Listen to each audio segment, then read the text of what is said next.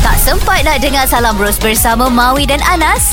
Jom dengar sekarang. Hari ini Ustaz Fathin Naim bersama kita dan akan cuba jawab persoalan anda semua, insya-Allah.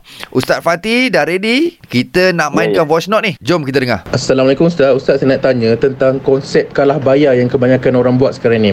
Sebenarnya boleh ke tak Ustaz kalau kita buat macam tu? Contoh kita main futsal, kalau tim A ni kalah dia kena bayar sewa gelanggang futsal tu. Adakah itu dikira sebagai judi Ustaz? Terima kasih Ustaz. Itu dia voice note dari Raziman. Katakanlah Ustaz kan, saya nak tambah sikit lah Ustaz. Hari Khamis ni kan, JDT lawan Terengganu. Negeri saya lawan negeri Ustaz ni. Katalah JDT menang, Ustaz kena belanja saya. Okey, baik. Benda macam ni selalu kita dengar. Main futsal ke, main tenis ke, main apa ke, kalah bayar. Sebenarnya kata ulama, ini pun dikira ada unsur-unsur judi, diharamkan oleh Allah Ta'ala. Sebab kita kena faham dulu apa maksud judi ni. Judi ni artinya sebarang jenis pertaruhan yang melibatkan ada yang kalah, ada yang menang dalam keadaan merugikan sebelah pihak. Itu dipanggil judi. Sebab kita tak tahu kalah menang ni macam mana, sebab dia bergantung kepada nasib. So bila bergantung kepada nasib, inilah yang dikira judi, walaupun tak kutip duit dulu. Yang kedua juga sama macam apa yang Mawi tanyakan tadi. Contohlah, kita tengok bola. Kalau tim ni menang, engkau kena belanja aku makan ataupun bayar aku dengan jumlah yang tertentu.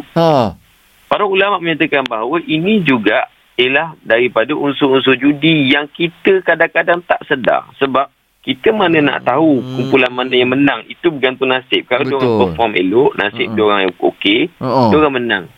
Bila diorang menang, maka kita yang kalah, kita yang sokong tim lain tu, kita kalah. Maka kita kena keluarkan harta untuk belanja orang makan dan sebagainya. Maka itu dikira judi.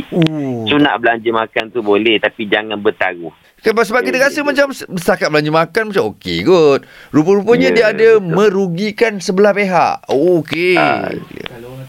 Sebab tu bila dah jadi macam ni, kalau boleh, bila kita dah setuju untuk belanja makan semua, nanti time makan, kita nak elakkan berlakunya judi sebab nampak macam pertaruhan.